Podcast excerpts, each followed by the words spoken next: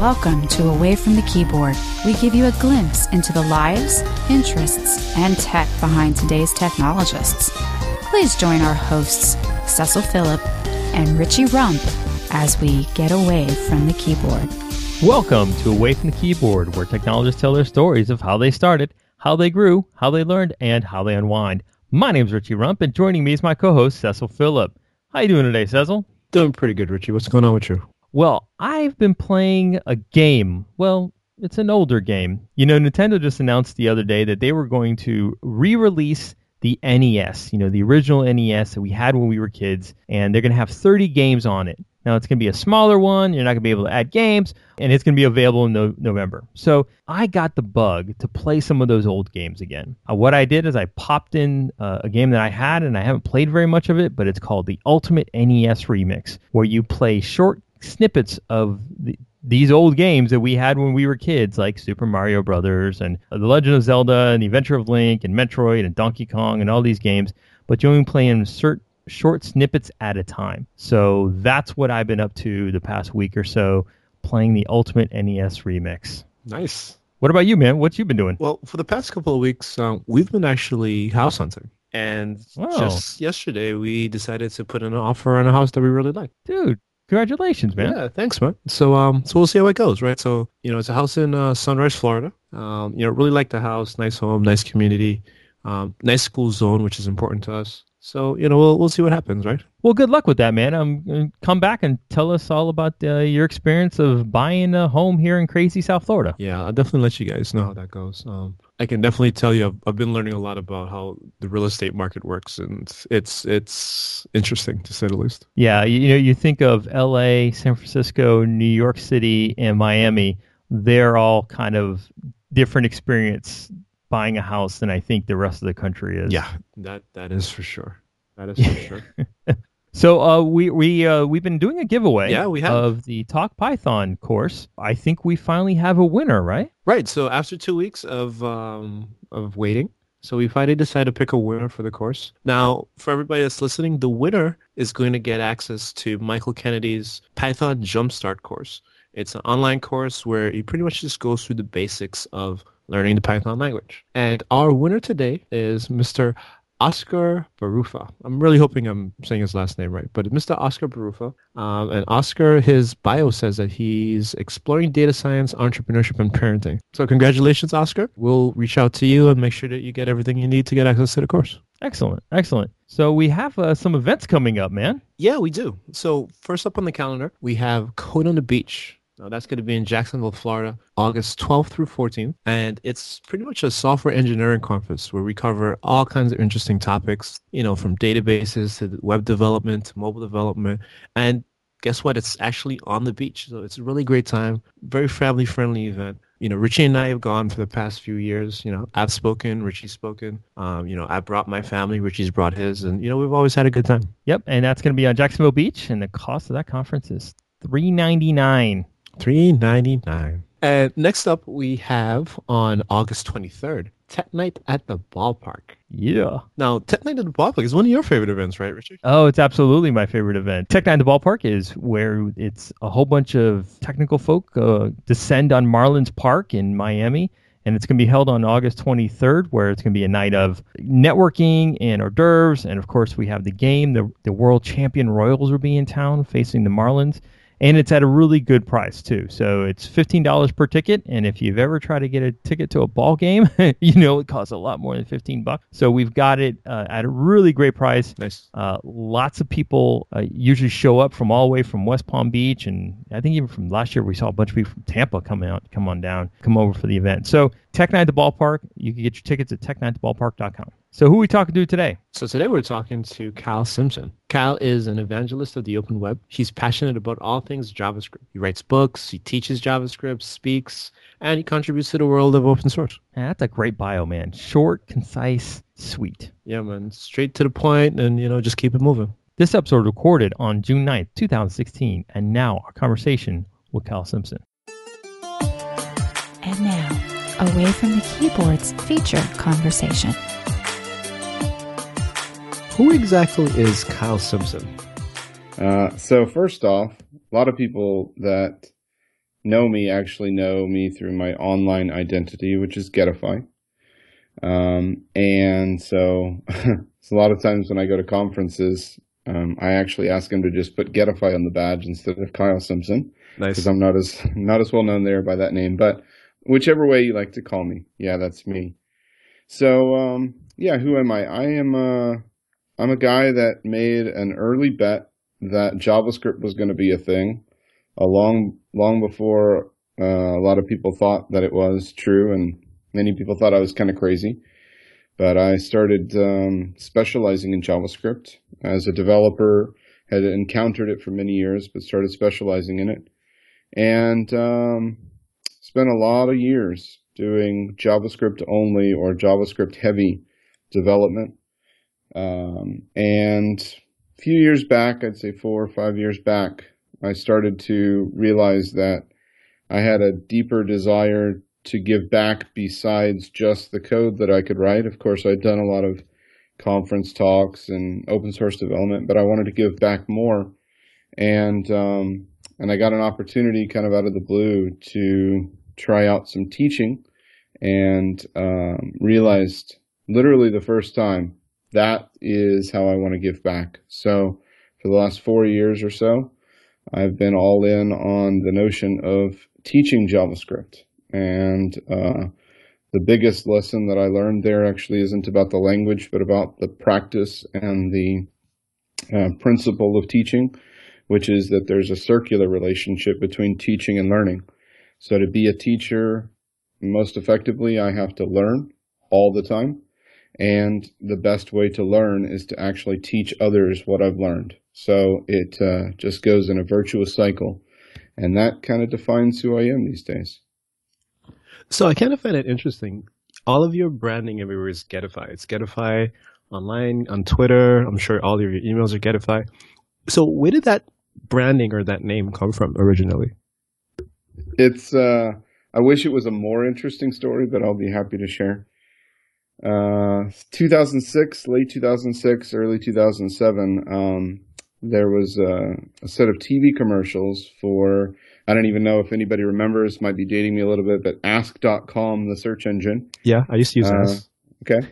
so ask.com, for whatever crazy reason, did some TV commercials for a brief period of time. And the theme of those TV commercials was get a faction, like getting things and being satisfied with them. And I remember distinctly the first time I saw that TV commercial, the verb form of that word came into my head, getify. And I started uh, thinking about that and realized that it was an interesting and unique way to describe how I saw myself. Um, I wasn't a teacher at the time, but of course, as a developer and a public, you know, an advocate and evangelist for web technology, I saw my role in the community is going and getting information, going and getting uh, knowledge, and making it useful and accessible to people. Um, so Getify kind of stuck as uh, first as my side company name, and when you're a single person company, it's indistinguishable from your own personal brand. So it eventually just morphed into my personal brand and it also helped that nobody else was using that, so I was able to register it everywhere, which was nice. so I definitely want to talk about your teaching and some of the other things you're doing. But before we even get there, what made you decide to make a bet on JavaScript? Yeah, good question. Um, so of course, for quite a long time, I my my roots in JavaScript actually go back to somewhere around the 1998, 1999 timeframe, really early on actually in its lifespan. And it was a pretty rough, uh, I mean, the language itself had its problems, but it was also a pretty rough ecosystem for JavaScript at the time. The web was just barely starting to, to come into something and it would very, very not much uh, resemble what we, what we know the web to be today. But, um, you know, I had to do a little bit of JavaScript stuff on the earliest websites that I was building in 1998, 1999. So I, like most people, kind of just treated it as a, as a little toy tool with something to kind of, you know, make boxes pop up and mouse cursors change and stuff. But it was interesting. And, and I had a programmer background from well before that. So I could appreciate the ability to actually write code. I liked that idea as opposed to what I saw a lot of people at the time doing, just using WYSIWYG editors and dropping things in and not knowing what they were doing. As a programmer, I liked the fact that I could understand the code. So when I used Dreamweaver uh, as my editor, I had the whole UI WYSIWYG thing turned off because I didn't want mm underscore you know function names all over my code. I wanted to write that stuff myself. Right, right. Um, so I, I had the early um, exposure to it, and, and I'm not alone. There was a lot of people that saw it back then, and I also had similar opinions to most people, which was, eh, you know, it's not really that serious. It's it's something to get something done. But I I, I wish I could say that I predicted what the web would be, but I I didn't see it at the time, so it didn't get a lot of serious thought from me, and I revisited it more seriously in about 2000 2001 just still pretty early on in the web, but it had definitely come into its own. We had, uh, you know, some early versions of IE that were really taking hold. I think that was IE4 at the time, if I recall. Um, so you could start to do some more practical stuff with JavaScript. And um, I, I was working on a project at my university. Uh, as a matter of fact, the page was basically a site to show parking maps to students so that they knew where they could park if they had X, you know, the green permit or the red permit or whatever. So I, I wanted to create a little interactive thing with the maps and let you click on stuff, just informational. And I had to, you know, get, get more familiar and more comfortable with JavaScript than I had before. And it had changed, it had matured a little bit. Um, so I, I grew some more respect for it. I actually built something pretty, pretty decent and reasonable with it fast forward another few years, um, and a couple of my jobs in like open LAMP stack development. I'm out of college at this point, and open LAMP stack development, meaning PHP is a lot what was happening on the back end, but you always had to have some sort of interactivity on the front end. And so I had some jobs uh, early on um, doing that, and one of my first big jobs as a as a real developer uh, was building a timesheet and payroll management application for a biotech company. And I did the entire backend. I did the whole app myself, one single developer thing. Uh, and the backend I did in PHP and the front end I did in JavaScript. And that was a lot of code. So over time, I began to appreciate JavaScript more. And um, I, I treated it as a, as a real tool by that point it wouldn't I wouldn't necessarily say it was my favorite tool because I could get a lot more done I perceived in PHP at the time, but you know, it was definitely an important part of the tool stack. Now, by 2005 is around the time where things started to change for me because the jobs that started to come about were jobs, it started to be a thing where a company could theoretically hire a UI developer, somebody who was only going to work on the front end versus wanting strictly full stack development. So some of the jobs that I got in that time frame really did have me focusing very much on the front end, and and specifically one that I took in 2007. Um, I was uh, working almost exclusively in the front end, and uh, at the time we needed to uh, this application that we were working on. We need to be able to embed part of our application in somebody else's web application, and uh, in 2006, 2007, cross domain communication was really, really wild west. There was no such even remote hope of something like uh, cross domain, you know, cross origin sharing, stuff like we have today. So uh, I was tasked with figuring out how to do that. And I knew a little bit of Flash and I knew some JavaScript and I figured out that I could do it uh, with Flash. And I got the idea to build a library. This is the first time I'd really done any kind of more than just application development, doing some sort of tool development. But I got the idea to build a library around this Flash file that would allow any random cross-domain AJAX calls. Hmm. Uh, and so what I decided was I was going to uh, write a library that exposed an interface that looked exactly like the normal XML HTTP request object, but under the covers, it had it used a hidden flash file to make those calls. And in the process of writing this library, uh, I learned a lot about JavaScript. I would open up source code for frameworks like some early versions of MooTools and jQuery. They had just kind of come on the scene within the previous year or two. But I opened up those source code and I was like, wow, this is way more than I ever thought people did with JavaScript. And there were things like the dollar sign symbol that I'd never really seen used before in JavaScript code. And, and I realized very quickly how much I didn't know about JavaScript. And rather than terrifying me, that fascinated me. And so I read books and I read source code and I said, I think I'm going to get serious about JavaScript. And uh, so in 2007, basically, I said, this is what I want to do with my career. I want to be the guy who understands JavaScript better than than most. And I'm not going to take jobs or or go off on things that divert me from that. And I'm going to keep learning it until I feel like I know it. And at the time, I didn't think it would take that long, but we are nine years later, and uh, I'm still learning JavaScript. so I'm still at it. Nice. And you actually touched upon a theme that we, we speak about every now and again in the show is to really just find your focus, right? And, and, and hone in on that skill and develop it and develop it until, you know, you now, the student, have become the expert, right? I'm not sure that uh, I would take the label expert, to be honest with you. I don't know if there are experts. I wouldn't call myself one. Um, no, why not? But, uh, well, so I don't think mastery of something is actually attainable. I don't think knowledge is a point that you reach.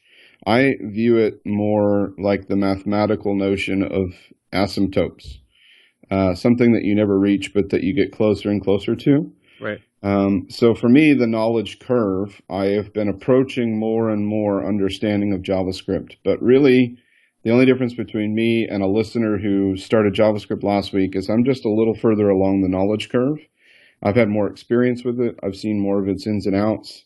And I think really the only difference is that I might be uncommonly adept at asking deeper questions and not giving up when I got a surface answer.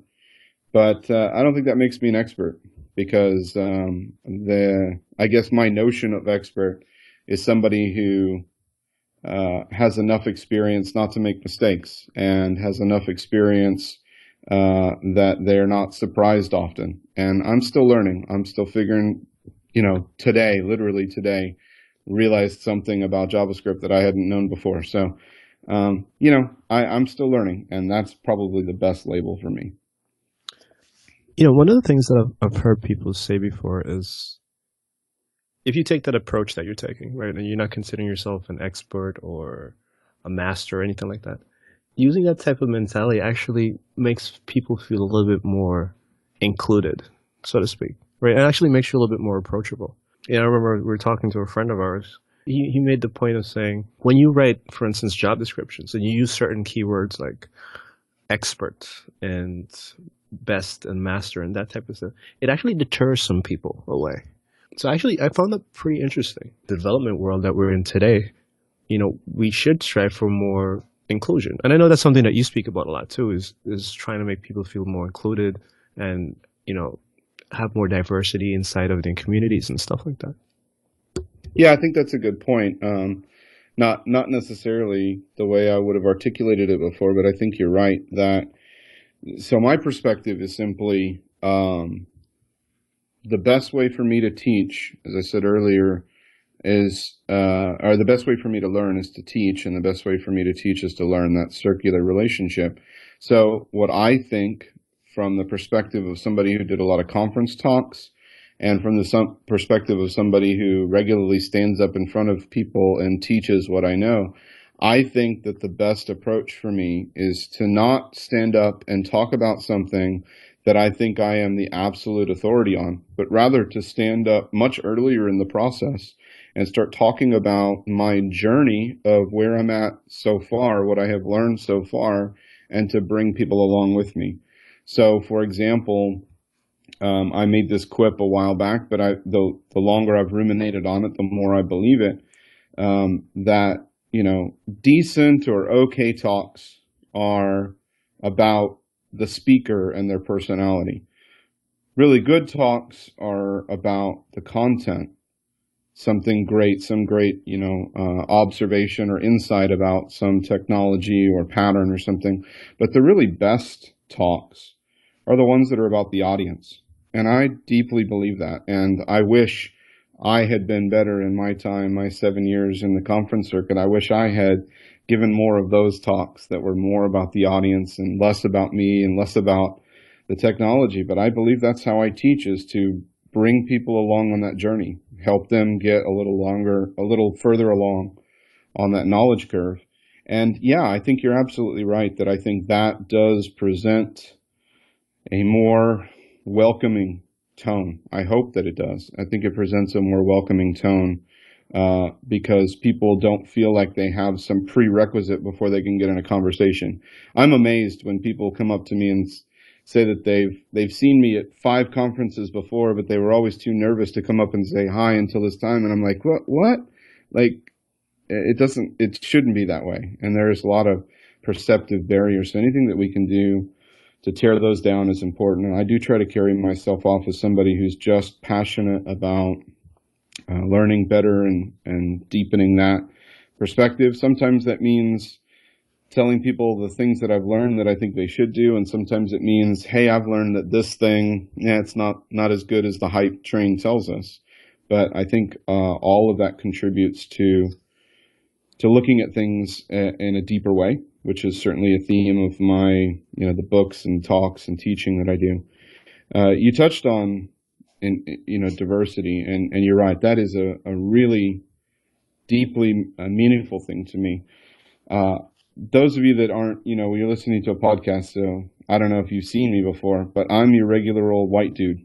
Um, and there's an awful lot of different people that I've been able to encounter, and I've been deeply privileged to be able to encounter people that look differently than me, that sound differently than me, that come from entirely different world experiences than me. And I have realized that as much as I would like to consider myself to be open minded, um, that I can't conceive of the differences beyond a certain uh, distance from my own circle. Um, and it is completely unacceptable from my own ethical, you know, stance. It's unacceptable for me to conduct myself in a way that says, if you're not in my sphere of understanding, then you must be different or wrong or, or less than me. As a matter of fact, I have to conduct myself in a way that that treats everyone, even the people that I can't identify with at all. And there's a lot of people like that. I have to treat those people as, as valuable as myself. And so what I'm getting at here is that what we need for the web, if this web is being built for seven and a half billion people that are in so many different places that are so different than we can possibly even imagine, and yet this this tiny one one thousandth of a percent of the world calls themselves a web developer. Uh, you know, probably less than one one thousandth of a percent, but just this tiny little percentage, and unfortunately, very heavily biased towards the white dude kind of kind of uh, view of the world.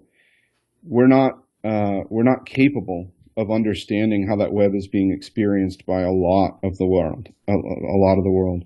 And so instead of going after this uh, this notion of diversity, like I need to have every single person, and that that starts to treat every single person or every single group as a as a token. Like, okay, I've checked that check mark now. I've checked this.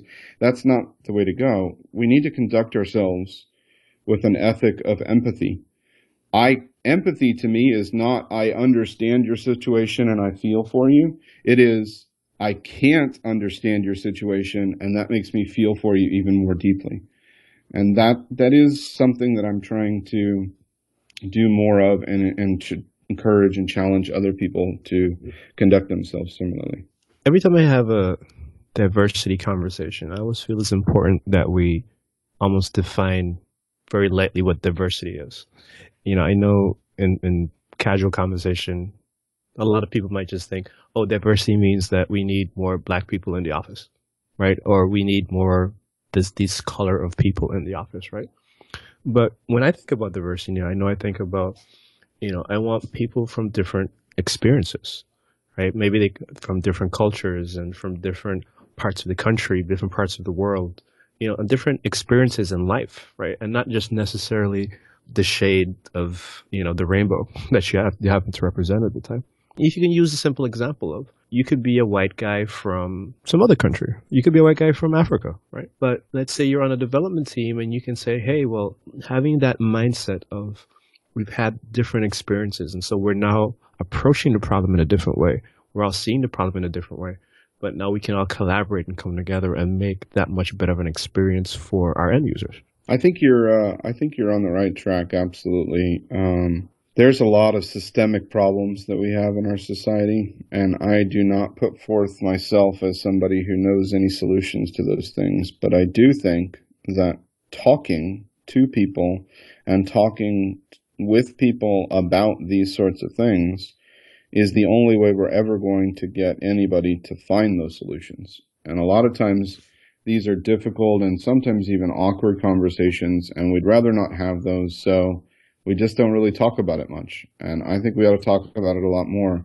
I think um, those that follow me have known that I, I have taken a very public stand on this notion of privilege awareness, trying to be uh, not looking at you and saying that is your privilege because that's not my place, but looking at myself and saying there are a lot of things that I've had that are privilege that gave me a, a head start. And the person sitting to my right and the person sitting to my left had a very different path to get to that same room that day.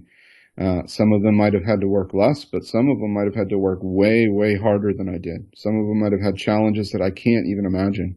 So one of the steps towards uh, being able to uh, work effectively with these other other folks around me, whether that be literally at a conference or uh, literally on a development team or just sort of virtually being a good community member. One of the best ways to do that, I think, is to start taking stock of our own story, the places where uh, and that doesn't diminish the work that we do. I know that everybody listening has has put in a lot of effort and a lot of work to to achieve the success they have. So it's not meant to diminish those things, but to say uh, somewhere along the way you might have gotten a break that somebody else didn't.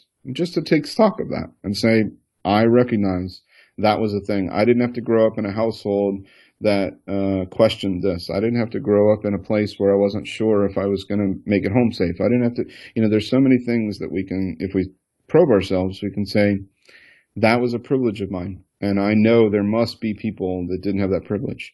And I know there must be people that, that there must be angles on privilege that I can't even imagine. You're, you're right. It's not just about skin color, gender, uh, sexual persuasion. It's not just about those common things that we write laws about and have, you know, big arguments about. There's a lot of subtle stuff. Like I didn't have to grow up with a dad that, uh, didn't ever think that I was worth anything, didn't ever think that I was going to measure up. I had a dad personally that believed in my potential and he was raising me to, to soar and to succeed. So a lot of people didn't have that. Um, so those are, there's a lot of places that we can take stock of. And I think those things do help us try to develop some empathy. So if you're looking at building a team uh, at work or in the community, or you're just looking at collaborating with people, I don't think you want to go through and try to tick those boxes and say, well, I got the one black guy and I got the one woman and I got the one this and the one that. No, I don't think that's the effective way. And I also don't think it's effective. Um, I hear this a lot. Uh, when people talk about interviewing, you know, to, to have somebody come be part of a team, they always talk about quote unquote do they fit with the team? That's a problem, I think, actually. Um, if you keep reinforcing, if you keep adding people to the team and only people that you add to the team are people that already fit with the team, you're going to keep reinforcing that same echo chamber. There's a whole lot of structural reasons why that echo chamber powerfully biases against a whole bunch of people. And that is, that is not okay. So, as a matter of fact, I think we might want to do the opposite. You might want to try to hire somebody that's kind of different from the team fit.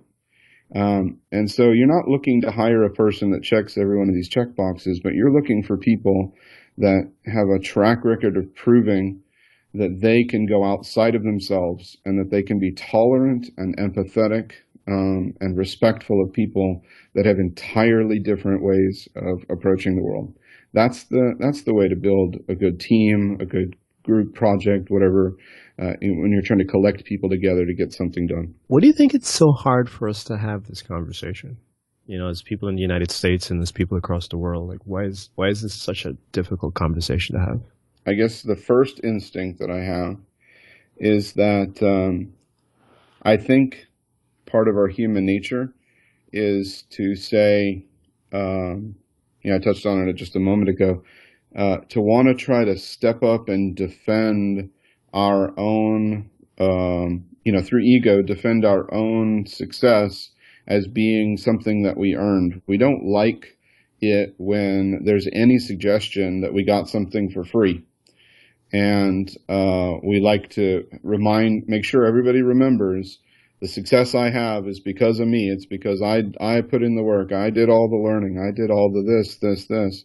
And anytime a conversation starts to veer towards, eh, maybe maybe you did do some work, but you also probably had some structural reason. You know, there were parts of society that just made it more likely for you to succeed, succeed at that. Well, then you start challenging people's identity. A lot of people put their identity in the things they've been able to accomplish. And I've certainly been ridiculously guilty of that in, in many, many points in my life, many points in my career, wrapping up my identity in the things that I'm able to accomplish, as opposed to wrapping my identity around the way that I'm able to relate to people. This goes, uh, again, a lot of the things I'm saying are not even remotely original to me, but I'm, I'm, uh, bringing up things that are, that are very wise words I've heard from much much better people than myself, but uh, I believe that we have to um, challenge developers to recognize that software development is not about code. Software development is about relationships and communication with people. The code is a secondary side effect of effectively working together to solve problems and effectively treating each other with mutual respect. And we're not good at that naturally. We're kind of good at becoming the sort of lone vigilante, like, oh, I'm going to tackle this thing. I'm, I'm the ninja. I'm going to solve this problem, and not really realizing that every part of this need is better if it's collaborative.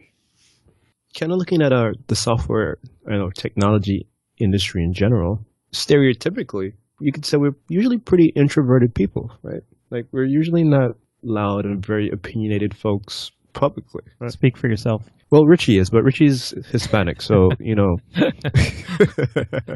I was going to say I don't think most people listening would ascribe to me uh, many characteristics of introverted nature. They don't realize that uh, the times that I would be very public and visible, say at a conference or something like that, um, that as soon as I got done with that, I went and found a dark corner and sat alone for a little bit just to kind of like decompress. So there, there are definitely some introverted parts of me where being around people can drain some of my energy. It, it, it both pumps me up to be able to be with people and, and learn new things and inspire new things, but then it drains me very quickly. And there are times when I just got to go sit in a corner somewhere. Sometimes I'm going to, uh, you know, it's not popular to admit, but sometimes I'm going to go sit in a corner and just kind of cry for a little bit because I'm overwhelmed by something, you know, that's going on or whatever. But, um, I'm not sure that pu- the public persona of me, most people would attach to introversion. Um, but I, I think, I think one of the things that we all, one of the skills that we all need to get better at is introspection. Um, we need to be deeper thinkers about ourselves. And I don't mean that in a negative way, like become, you know, more of a critic of yourself. But I spend an awful lot of time thinking about myself and realizing that the things I used to think about and the, the things I used to think were true of my nature, I realize now never were. And I was uh, putting on a facade that, that wasn't true. So um, I think we need to exercise that muscle a little bit more instead of speaking out and telling somebody else uh, what they need to fix. You know, maybe work a little bit on ourselves. So I have a, I have a question. So going back to the diversity question, so I, I think in, in theory, um, we all understand that we pref- we we need to get more diverse, right, in, our in our teams and uh, just in in our interactions uh, in general. So how can we, uh, let's just say we are a tech lead or or uh, some sort of hiring manager. So how can they uh, become more, get their teams become more diverse? Yeah, um, I'd push back on that a little bit, but in a in good faith, and say I don't think that we're going to find as much success if our goal is diversity, because it does start to treat, like I was saying before, it does start to treat people like they are a check mark on an Excel spreadsheet. Um, uh, diversity to me is something that happens when everybody has a shared ethic that we're all in this together, we're all figuring it out, we're all messed up, we've all had different paths to get here, and it's our job to make sure everybody around us is, uh, you know, nobody's being left behind, that we're all succeeding. If you can build a culture like that, a culture that is empathetic, a culture that is um, encouraged when somebody says, "Wait a minute, I I totally disagree." You know, imagine if you were in a team and and you had you know ten people in the room and you're going around, you're talking about this feature, and nine different people have echoed the same thing. Yep, let's do this, let's do this, and then one person in the room says, "Whoa, whoa, whoa, whoa." Totally disagree. This is completely the wrong way to do it. Uh, we're off base. A lot of times if you if you think about that scenario a lot of times people would be like oh that that person's not a team player. Why can't they get on board? You know the best way for our team to be effective is for us to all you know resonate on the same wavelength. And this person's always you know questioning things and always pushing back. Well maybe that's a maybe that's a good thing. And maybe the best way to build a team that is going to represent a diverse set of perspectives is to make a team that encourages that culture that says every question that we ask and revalidate makes us better.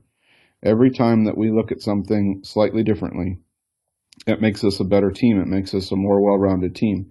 So you could, in theory, and I'm not advocating this, but you could, in theory, have a team of all white dudes that still conducted themselves with extreme amounts of empathy, even though they might not be able to completely identify with uh, a, a black Jewish woman from Africa, you know, I'm just picking something, you know, even though they might not be able to identify with that, they can still conduct themselves in a way that is respectful and understanding that there's a lot more beyond their spheres and they need to, they need to, um, put focus and attention on making sure that that person is is treated well with the software they create.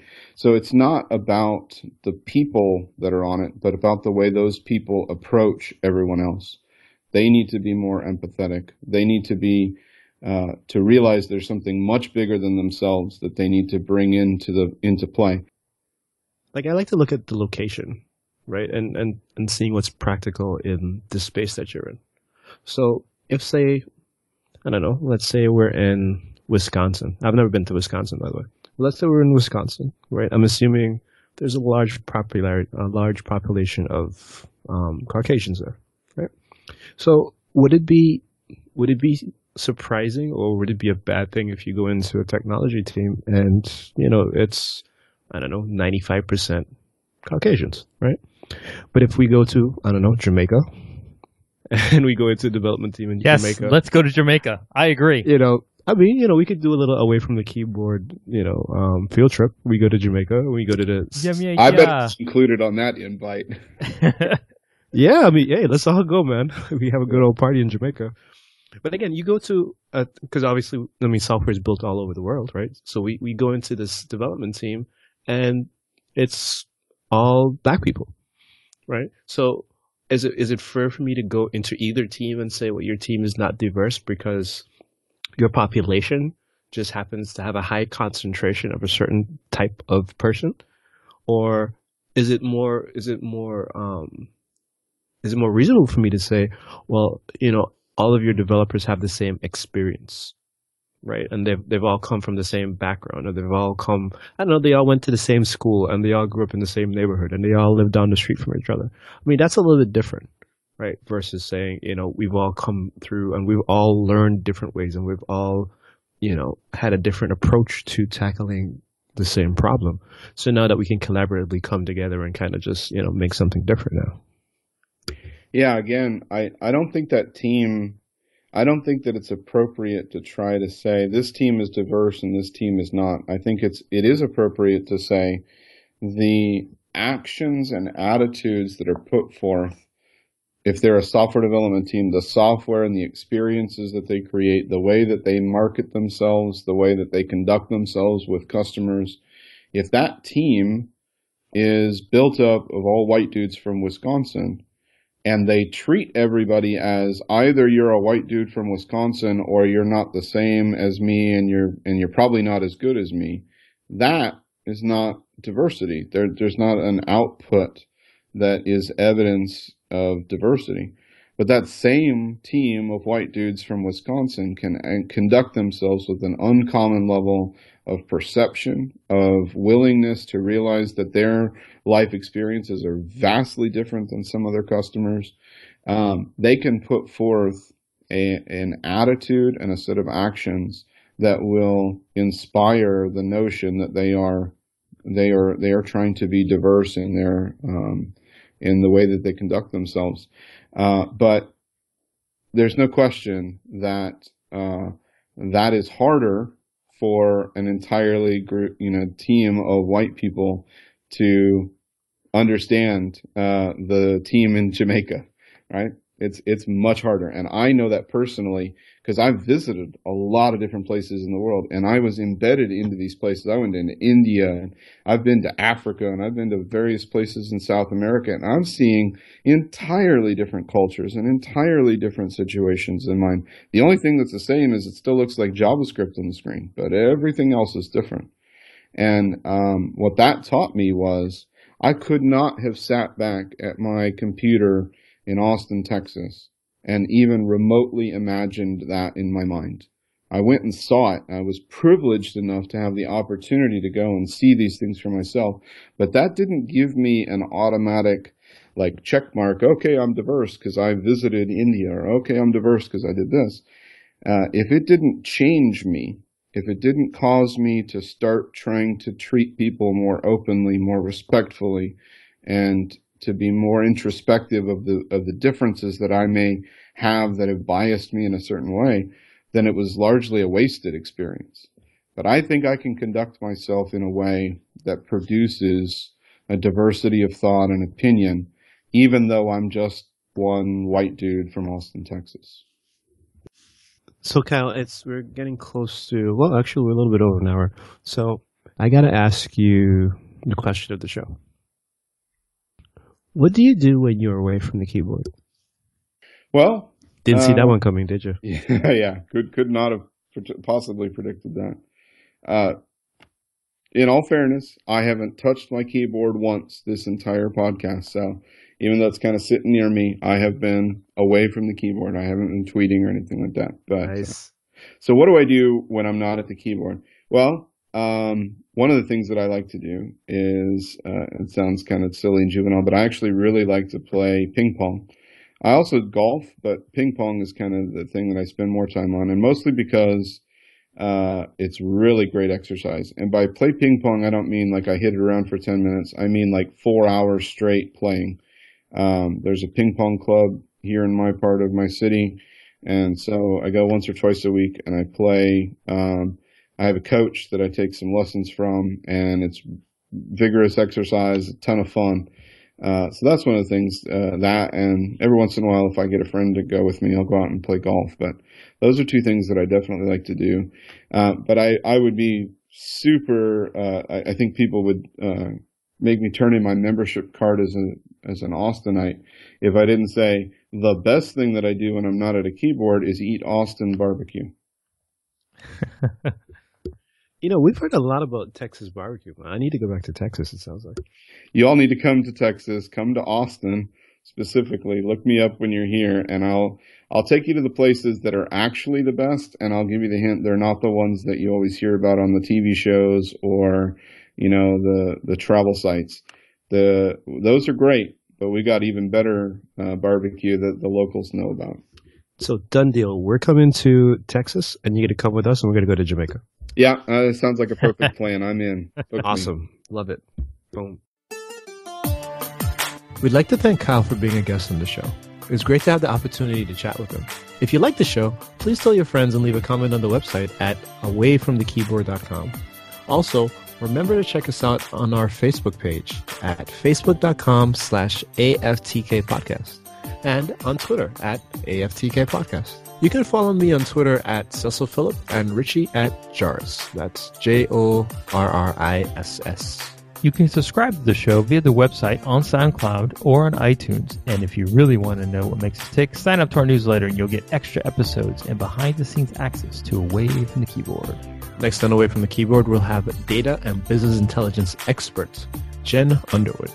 But it's more of a cultural change. And one of the things, at least in the environment that I was in, was it was a very heavy dominated from Asia and from India, where they have different views of women in those countries. Uh, in fact, I think India is the top 10 worst in how they treat women. They're, they're expected to be subservient and not work. So when you have folks on H 1B visas that come in to the country and they start working, they don't immediately change to the, to the work values of the country that they're working in. This has been long overdue, man. It's about time she got on the show.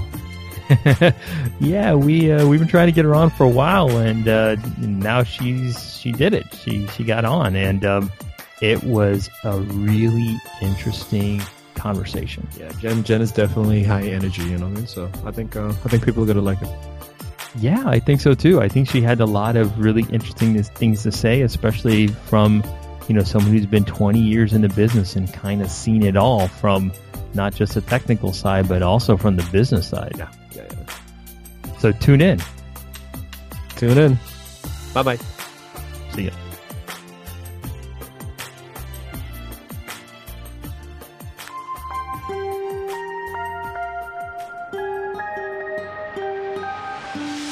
We want to thank you for listening to Away from the Keyboard. As a reminder, we will have new episodes each and every week. You can interact with us on Twitter at AFTK Podcast or at awayfromthekeyboard.com. Hasta luego.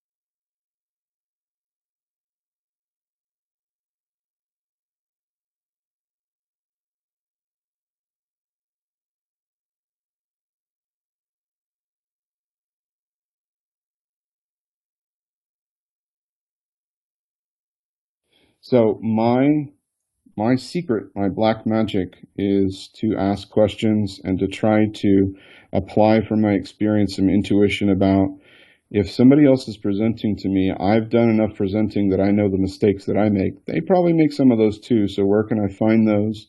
And that's where I know that the question needs to get asked. Um, the other the other thing about asking questions is that you never get a flat answer to a question that's the end of the road. Every single answer that you get does have an opportunity to ask a deeper question. And where most people are only looking for the first level answer, I'm always looking to go much deeper than that. So I always ask the follow on question and the follow on question to that and several levels deep. And pretty soon I'm off on some rabbit trail but damn it, I know that stuff a little bit better than most people because I kept asking those questions. I'd be remiss if I didn't um, point out that the other secret to learning, which isn't a secret at all, many people say it. If it was a religion, I would be a disciple and a convert of it. Uh, that that the best the, the, you don't actually learn something until you teach other people. Uh, every time you write a blog post, you are teaching somebody something from what you're writing, even if it's a persuasive, like this thing sucks kind of a blog post. You're teaching people the mindset that you used to and the experience that you had to arrive at that conclusion. So I advocate that the best way to learn is to look for every possible opportunity that you can and make some opportunities up if you don't see them in front of you to teach the thing that you're learning.